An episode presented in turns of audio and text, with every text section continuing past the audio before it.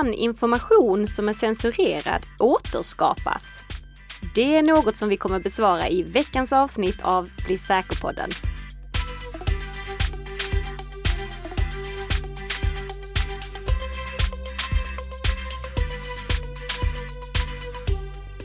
God morgon, god morgon Nika. God morgon, god morgon Tess. Hur står det till den här, det här 99 avsnittet? Ja, det är det. Ja, Det var en konstig fråga. Ja, Hur står det till det här så här- 99?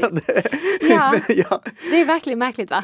Men eh, jo, det, eh, det står bra till med mig och jag tror att det står bra till med det 99 avsnittet också. även om det 99 avsnittet tycker det är lite irriterande att avsnitt 100 kommer infalla på eh, juldagen blir det va? ja. Ja, så ja, det, det är lite olyckligt för jag hade ju tänkt att vi skulle göra något speciellt på avsnitt 100 eh, för våra fantastiska lyssnare som tunar in den här podden varenda vecka. Podden som produceras i samarbete mellan Nika Systems och Bredband2. ja. Men vi får göra någonting lite extra för dem vid något annat tillfälle än just på avsnitt 100. Absolut, Mm. absolut. Vi har ju en hel del eh, veckans snabba nyheter som vanligt. Ja. Eh, Men jag vet att du har några saker du vill nämna först. Mm. Förra veckan då pratade vi om eh, det här jättehaveriet hos FS Data. Och eh, de har, eh, vi ska se här, i måndags då publicerade FS Data lite mer information. De meddelade dem att 200 av deras kunder har fått tillbaka sin e-post Okej. och de meddelade att det skulle ta cirka 14 dagar innan den absoluta majoriteten av kunderna hade fått tillbaka sin e-post. Ja. Så det, det här- fortsätter att vara ett av de Mm. absolut största haverierna någonsin. Men eh, sen vet jag, du, du, drabbades av driftstörningar också den här veckan i och med att du är en stor eh, Google Workspace-användare. Oh ja, oh ja. Nej, man fick ju inte åtkomst till någonting som hade med Google att göra egentligen. Nej, Det det, under, eh, vad var det, en och en halv timme eller något sånt där. ja, ett jättehaveri hade Google som drabbade Mm. in, inte bara deras eh, eh, Workspace utan också Youtube drabbades. Mm, just det. Och ehm, sen hade de ett litet haveri lite senare. Ja. Så det, det, det har varit mycket driftstörningar. Och Spotify hade något igår också tror jag. Det märkte inte jag. Nej, Nej, det men- gjorde jag. Ja, det, Mm. Nej, men det är många små driftstörningar här och var nu då. Mm. Ja. Så det, vi kan komma ihåg det är att det är aldrig fel att ha data offline också. Så när, när, när Mm. jag klagar på att eh, Microsofts synkronisering när jag sitter och jobbar med flera personer i ett och samma Word-dokument, att den funkar dåligt. Då är jag ändå glad att när det är driftstörningar någonstans, då har jag mina filer lokalt. Mm. Mm. ja, det är faktiskt Det bra. är i- i- inte så dumt. Nej, nej. Ehm, Sen upptäckte jag också under den här driftstörningen att jag är väldigt Youtube-beroende. För det hände typ tre, fyra gånger att jag tänkte att jag måste öppna något Youtube-klipp och ha i bakgrunden. Men det, det gick inte. Attans. Mm. Det var kanske så här en sund avgiftning för dig då, Nika. Ja, jag tror det.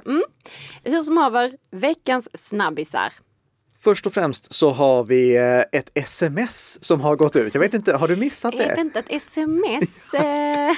Eh, Snacka om att det blev en eh, snackis. Mm. Alltså smset som Myndigheten för samhällsskydd och beredskap skickades, skickade ut tillsammans med Folkhälsomyndigheten. mm, Och den stora kritiken som låg i det här smset, eller som den stora kritiken som riktades mot utskicket av det ska jag snarare säga, var ju att de inte hade med någon länk till krisinformation.se mm. Och de hade inte ens med rekommendationerna. Hur kan en myndighet liksom misslyckas så fatalt med att eh, sprida information?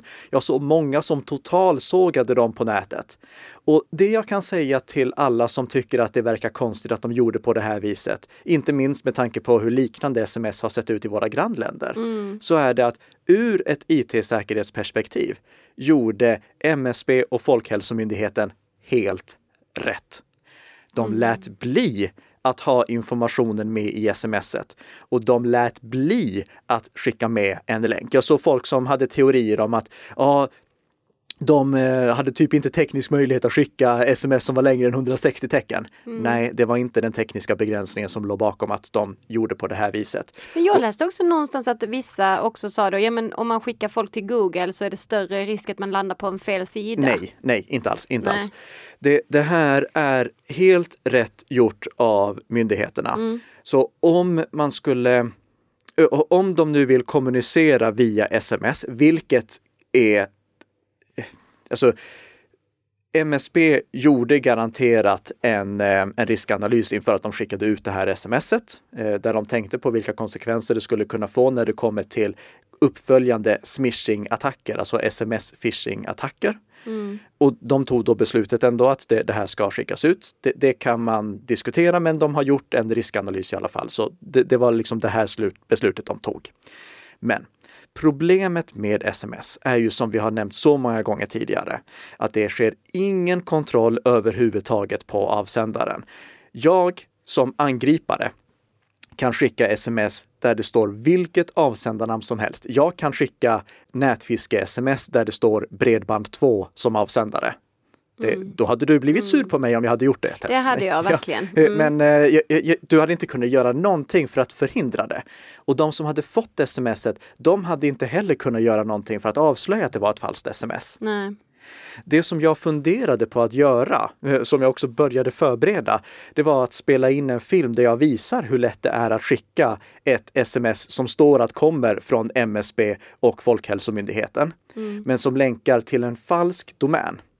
Det jag gjorde det var att jag klonade krisinformation.se och så bytte jag ut den översta liksom, informationsbanden till myndigheter informerar trippelnöten är den godaste Aladdin-chokladen.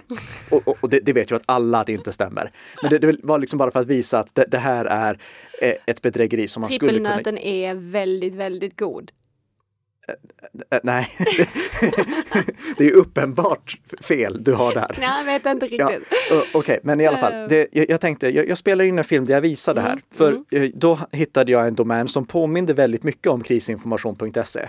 Så hade jag skickat, om, om jag hade skickat ut ett sms med en länk dit, mm. då hade väldigt många klickat på den. Och då hade de kommit till min falska webbplats. Ja. Mm. Det ska läggas till att när jag funderade på det här så tänkte jag inte publicera den här sajten publikt utan bara så att den var tillgänglig i studion där jag demonstrerar det här så att inte någon hade kunnat ta del av den här falska informationen att mm. trippelnöten är godast. Så ni, ni, behöver inte vara sura på mig. Och efter att jag såg hur de här diskussionerna flammade upp så tänkte jag okej, okay, det här är fel tidpunkt att skicka ut liksom en film där jag visar på de här sårbarheterna. Mm. Men sårbarheterna finns. Om en angripare vill, då kan angriparen skicka ut vilken information han eller hon känner för i ett sms. Så det som var bra här, det var att de inte inkluderade liksom fals- eh, riktiga rekommendationer. Mm. För om de hade gjort det, då hade en angripare kunnat göra exakt samma sak fast med felaktig information. Och de la inte med en länk. För nu kan ändå svenska folket efter den här jättediskussionen förhoppningsvis komma ihåg att myndigheter skickar aldrig ut sms med länkar. Jag hade hoppats att vi skulle kunna säga myndigheter skickar aldrig ut sms, men nu är i alla fall rekommendationen myndigheter skickar aldrig ut sms med länkar. Fördelen med att de som får smset själva tar och letar upp informationen. Det är att då söker de på Google eller Bing eller DuckDuckGo efter Myndigheten för samhällsskydd och beredskap eller Folkhälsomyndigheten eller krisinformation som det hänvisades till. Mm. Och en angripare kommer aldrig kunna få den falska webbplatsen att hamna högt upp i sökresultaten. Nej. Om vi bortser från liksom annonserna längst upp. I och med att moderna sökmotorer rankar sökresultat efter hur pass många andra webbplatser med hög trovärdighet som länkar in till dem. Uh. Så kommer bara de äkta webbplatserna att hamna högst upp i sökresultatet. Så utifrån de förutsättningar som fanns gjorde MSB och Folkhälsomyndigheten helt rätt. Det vi skulle behöva i Sverige, det är egentligen ett bättre system för att skicka ut den här informationen. Mm. Och det finns faktiskt ett sådant system som heter EU alert och redan används i bland annat Holland. Holländarna Aha. är ju alltid längst fram när det kommer till IT-säkerhet av någon anledning. Mm. Och de ehm, det, det, påminner om det som används i USA. Ja. Och det gör att en myndighet kan skicka ut krisinformation till alla moderna iPhone-mobiler och alla moderna Android-mobiler. Det finns alltså inbyggt i iPhone och Android. Mm. Så de kan pusha ut information till de här mobilerna. Och det går då inte ut via sms, utan det går ut via ett meddelande som, är, som man liksom ser att det här är krisinformation. Någonting som inte bedragare kan fejka. Och då kan de ha med information med liksom de faktiska uppmaningarna. Och då kan de ha med länkar. Men vi behöver det här EU alert-systemet först innan det går att skicka Mm. med den informationen. Så jag hoppas att det kommer införas i Sverige. Jag vet att MSB också eh, håller på att kolla på att det ska införas i Sverige. Och det har många andra fördelar också. Till exempel, det, det, det finns olika nivåer på hur pass allvarlig informationen är som skickas ut. Mm. Och då kan myndigheten som skickar ut information klassificera att okej, det här är bara allmän information, du har det lägsta nivån. Eller hela vägen upp till det som kallas presidential alert, som är typ vi blir bombade ner i skyddsrummen med er. Ah, okej. Ja. Och om det skickas ut presidential alert, då går det förbi alla sådana här stör ej-funktioner också. Så då börjar det pipa i alla mobiltelefoner oavsett om de är inställda på ja, det är ju väldigt smart. ja. Precis, precis. Mm. Så det är ett system vi behöver i Sverige, men det finns inte i Sverige än. Vi behöver det, men det finns inte än. Mm. Så utifrån det, det uppdraget som egentligen fanns här, att skicka ut ett Mm. sms, så gjorde MSB och Folkhälsomyndigheten så bra de kunde. Tack! Vet du vad det var för dag i eh, tisdags? Det var inte patch-tisdag. Nej, för det var det inte. Jag kan säga att det var kanske en av de bättre dagarna eh, Ja. på hela året. Mm. Det är nämligen så att eh, det var då som Internetstiftelsen släppte sin årliga rapport Svenskarna och internet. Ja, den vet jag att du är kär i. Ah, jag gillar den. Jag gillar att grotta ner. Jag tycker det är intressant att kolla på allas så här, internetanvändares vanor och beteende. Jag tycker, ah, det, är, det är en väldigt intressant rapport. Eh, Den brukar ju normalt sett eh, släppas i oktober, men på grund av att eh, de vill göra en liten så här corona edition så kom den nu i december istället. Eh, Jag har grottat ner mig lite i eh, statistiken så jag tänkte jag plockar upp några eh, relevanta bitar för den här podden. Ja. Det vi kan utläsa från rapporten är att allt fler har ju då börjat jobba hemifrån. Och då kan man ju fråga sig om företag och arbetsplatser har stöttat sina medarbetare i att upprätthålla informationssäkerheten även när de då jobbar hemifrån. Nära tre av fyra, nämligen 73 procent, av de som har arbetat hemifrån svarar att deras arbetsgivare har stöttat dem i detta. Det är förvånansvärt, tycker jag, bara 13 procent som svarar att arbetsgivare inte har stöttat dem. Och 14 procent säger vet inte. Ja. Och det är kanske egentligen inte så konstigt, för precis som rapporten eh, lyfter så är ju faktiskt informationssäkerhet en väldigt komplex fråga. Ja. Så att man kanske inte riktigt kan ta ställning till det. Nej, nej. På ämnet nätbedrägerier så visar rapporten att den brottstyp som flest uppger sig ha utsatts för är eh, bedrägeriförsök på nätet. Detta har drabbat nära var femte eh, internetanvändare. Var sjunde uppger att eh, de har fått samtal från en falsk helpdesk eller så här kundtjänst om påstådda datorproblem. Var tionde uppger att de har fått e-post med hot om utpressning och runt 4 till 5 procent av internetanvändarna har också blivit utsatta för att någon obehörig har använt deras eh, kontokortsuppgifter eller bett dem logga in med sitt bank-id. Men, ska vi säga så här, det är ju tragiska saker. Ja. Eh, Nika, här är en liten glädjande nyhet eh, för dig. Mm. Och vet du vad? Det är ju att eh, Internetstiftelsen har börjat ta med Signal i undersökningen. Aha! Ja, så det är lite roligt. Men jag ska inte säga att siffrorna är någon så här ögonbrynshöjare. Eh, för enligt rapporten så är det endast 3% av internetanvändarna som använder Signal som tjänst. Och om du som lyssnar på den här podden vill läsa faktiskt hela rapporten, för det finns ju jättemycket olika statistik eh, och om olika ämnen och sådär, så hittar du den på svenskarna och internet.se. Ja. Och om du vill använda Signal i jul så har du en stor fördel för nu finns det nämligen gruppsamtalsstöd också i Signal. Kom den här just veckan. det. Mm. Mm. Upp till fem användare inledningsvis, men kommer troligtvis att bli fler. Mm, det blir spännande. Nog om statistiken. Mm. Jag tror att det är dags för dig, Nicka, att dela ut en liten känga till Apple, va? Ja, och Mm. nu funderar ni säkert så, är det, sitter du och letar efter företag att dissa i podden? Nej, det gör jag inte. Det, De bara kommer De på bara dig. kommer. Uh, Eh, när eh, vi eh, pratade om att MacOS Big Sur skulle släppas, då nämnde jag att det skulle kunna få stora konsekvenser eftersom Apple traditionellt sett bara underhåller de tre senaste versionerna av MacOS. mm, och det var många datorer som inte kunde uppdateras från den nu fjärde äldsta versionen till den tredje äldsta. Så många datorer är kvar på MacOS 10.13, även känt som High Sierra, och kan inte uppgradera vidare. Den här veckan släppte Apple ett gäng säkerhetsuppdateringar. Och det var bara till de tre senaste versionerna. 10.14 Mojave, 10.15 Catalina och 11 Big Sur. Mm. Så nu finns det massvis av datorer som Apple bara tänker, nej, det, de där datorerna ska bytas ut. Mm. Och det tycker jag är anmärkningsvärt för att det här är datorer som bara är liksom i värsta fall nio år gamla. Ja. Och en, da en dator tänker jag, framförallt en premiumdator, ska hålla mycket längre än så. Mm. Men nu är det framförallt Mac-modeller från 2010 och 2011 som Apple helt enkelt struntar i. Som lämnas sårbara för kända sårbarheter. Mm. Ni hittar en lista med alla berörda modeller i den länkade artikeln. Men ja, det, det här tycker jag är riktigt dåligt. Och man kan tänka, ja, men det finns ju många liksom, mobiltillverkare och sådana som är mycket sämre när det kommer till mobiltelefoner. Ja, men om man som företag drar miljökortet, säger saker som att vi struntar i att lägga i en mobilladdare i vår mobiltelefonförpackning för miljöns skull.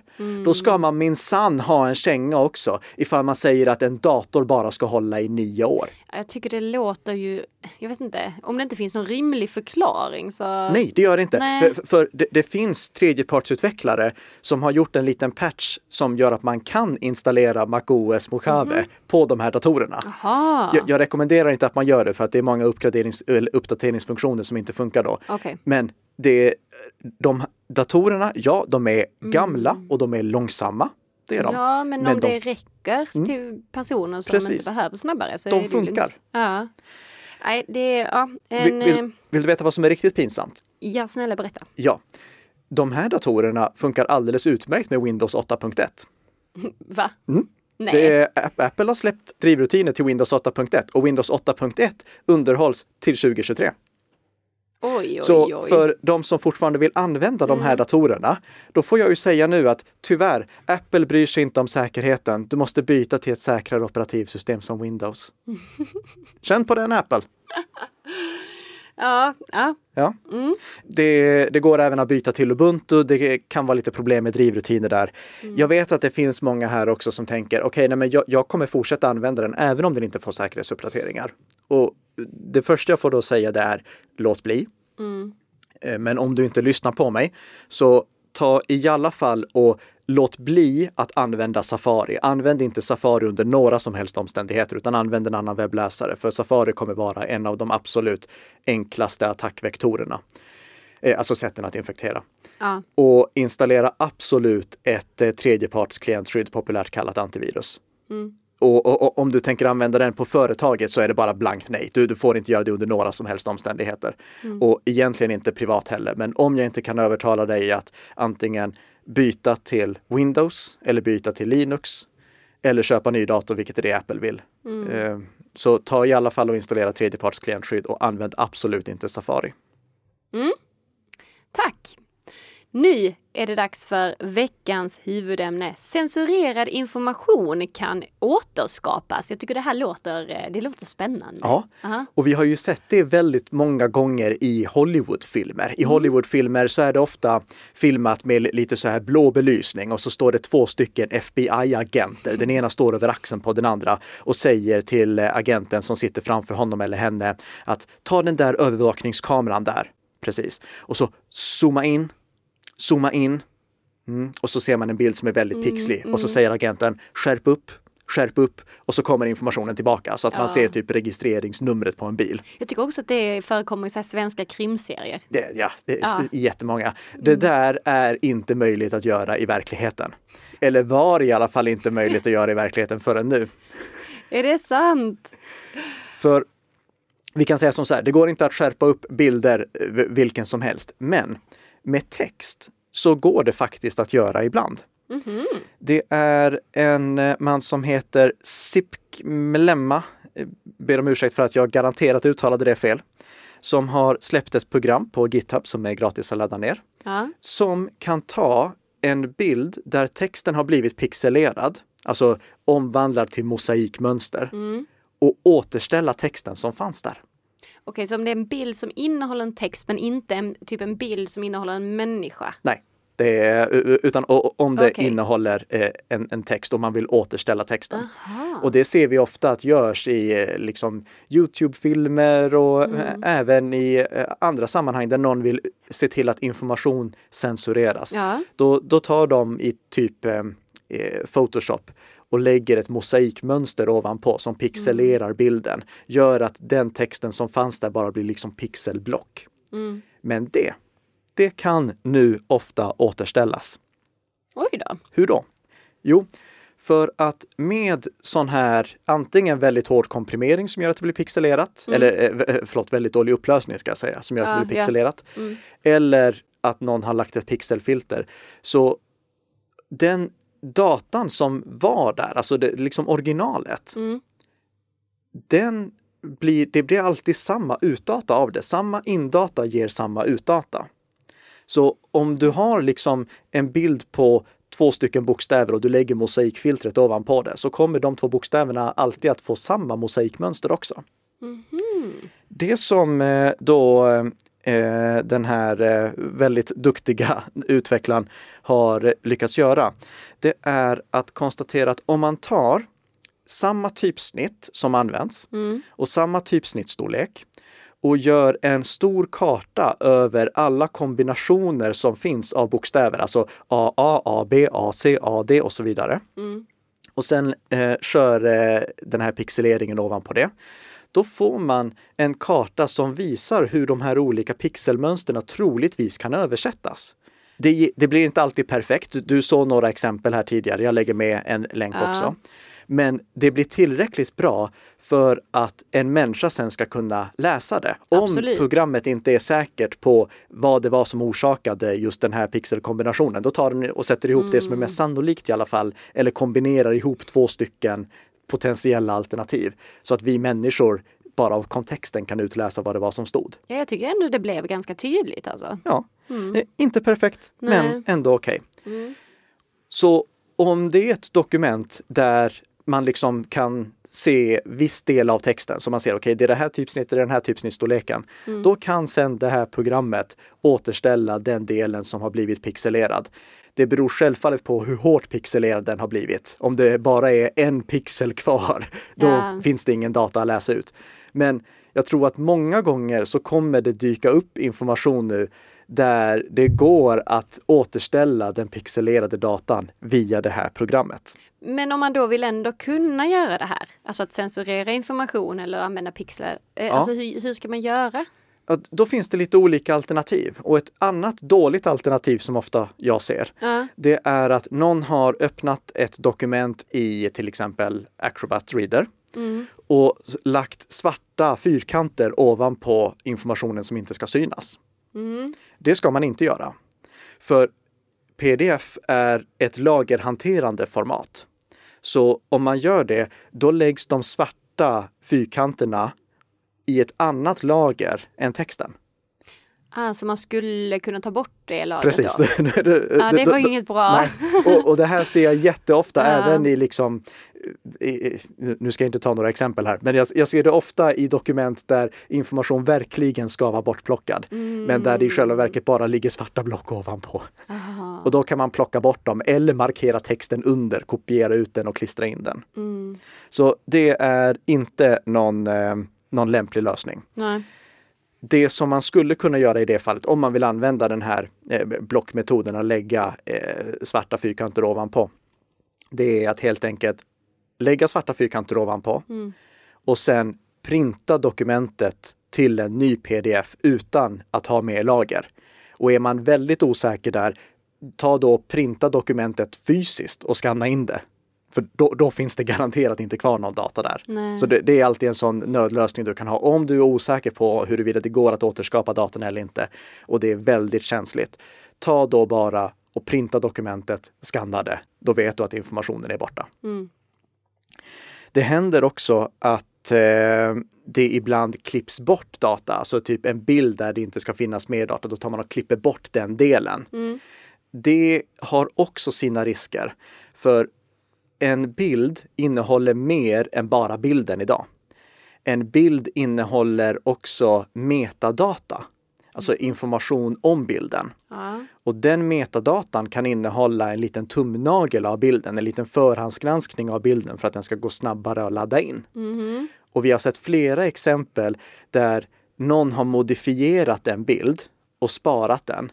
Men sen har den inkluderade metadatan med tumnageln inte uppdaterats. Så då har originalbilden legat kvar i en lågupplöst version i metadatan. Mm. Det är eh, också en sån risk där det går att återskapa data som egentligen ska vara dold. Alltså att man Men är det typ de metoderna som man också kan använda när man ska granska huruvida en bild har använts? Alltså jag tänker källkritik och så. Ja. Ja, det, det skulle du kunna göra, men en angripare kan ju lätt, och- och om någon verkligen vill fingera någonting, då kan de spara det som en ny bild. Mm. Och det- är också någonting som jag skulle re- rekommendera här att om eh, du vill klippa bort information ur en bild, Mm. ta då och klipp, bort, klipp ut bara den bild, delen av bilden du vill ha och klistra in den i en ny bildfil Mhm, Okej, eh, och spara den. ja. Använd inte exempelvis Words klippfunktion. Nej. I, I Word så kan du klippa bort delar av den med kroppverktyget. Mm. Problemet är att om du inte väljer att omkomprimera bilden manuellt sen, då Mm. ligger originalet kvar så att någon i framtiden ska kunna återställa det. Ah, Okej. Och det innebär att också en angripare som får den Word-filen Mm. kan återställa liksom den, den delen av bilden som du har klippt bort. Mm. Så eh, och, och om du verkligen vill se till att en bild inte innehåller någon information, ta och klipp ut den i ett bildbehandlingsprogram, klistra in den i en ny fil och spara den filen istället. Mm. Så att du garanterat inte har kvar någon data som inte ska läcka ut. För vi har fått- se för många exempel på det. Eh, Det kan finnas andra skäl att göra det också. Till exempel ifall du vill publicera en, e- e- en bild du har tagit på din blogg. Mm. Då kan du göra det genom att ladda upp bilden direkt dit. Men då ligger metadatan kvar. Och metadatan innehåller bara inte nödvändigtvis en tumnagel utan känslig information på annat sätt också. Ja. Kanske tiden då du tog bilden, Mm. inte jättekänsligt, men kameran du tog den med, eh, vilken Mm. ISO-inställning du hade på kameran och ibland GPS-positionen, framförallt om du fotar med mobilen. Ah. Och vi har fått se exempel på där, där kriminella och personer som har eh, verkligen skyddsbehov har åkt fast för att de har publicerat bilder med GPS-information i. Mm. Så då måste man igen antingen högerklicka och inspektera all metadata och verkligen se till att det inte finns någon metadata eller kopiera ut informationen till en ny Mm. bildfil. Om man laddar upp en bild på Facebook eller Twitter så strippar både Facebook och Twitter GPS-informationen, så den ligger inte med i bilder som man publicerar där. De- Okej. De, de gör det automatiskt för de vet hur farligt Mm. det är att GPS-information kan ligga kvar. Mm.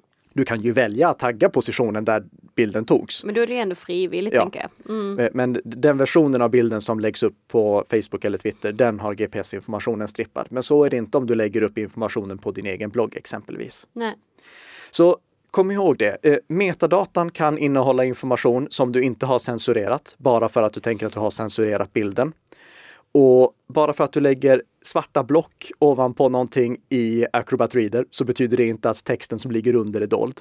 Nej. Och bara för att du kör pixeleringsfiltret eller mosaikfiltret över en text så betyder det inte att det inte går att återskapa informationen som en gång stod där.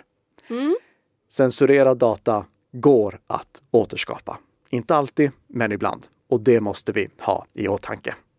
Fler tips och rekommendationer kring vad du ska ha i åtanke. Det får du såklart om du prenumererar på den här podden. Och om du vill ge mig och Tess en julklapp, passa på att gå till Apple Podcast och recensera den här podden, för då blir vi jätteglada. Ja. Och apropå jul så är vi faktiskt tillbaka med ett nytt avsnitt igen i jul. Eh, Mm, som- juldagen då. Ja, precis. Så eh, missa inte det. Prenumererar du på podden, då missar du garanterat inte det. Och får lite julunderhållning också under din julledighet som förhoppningsvis stundar för dig. Med det sagt tackar jag så jättemycket för att du har lyssnat på det här avsnittet och önskar en trevlig helg. Trevlig helg!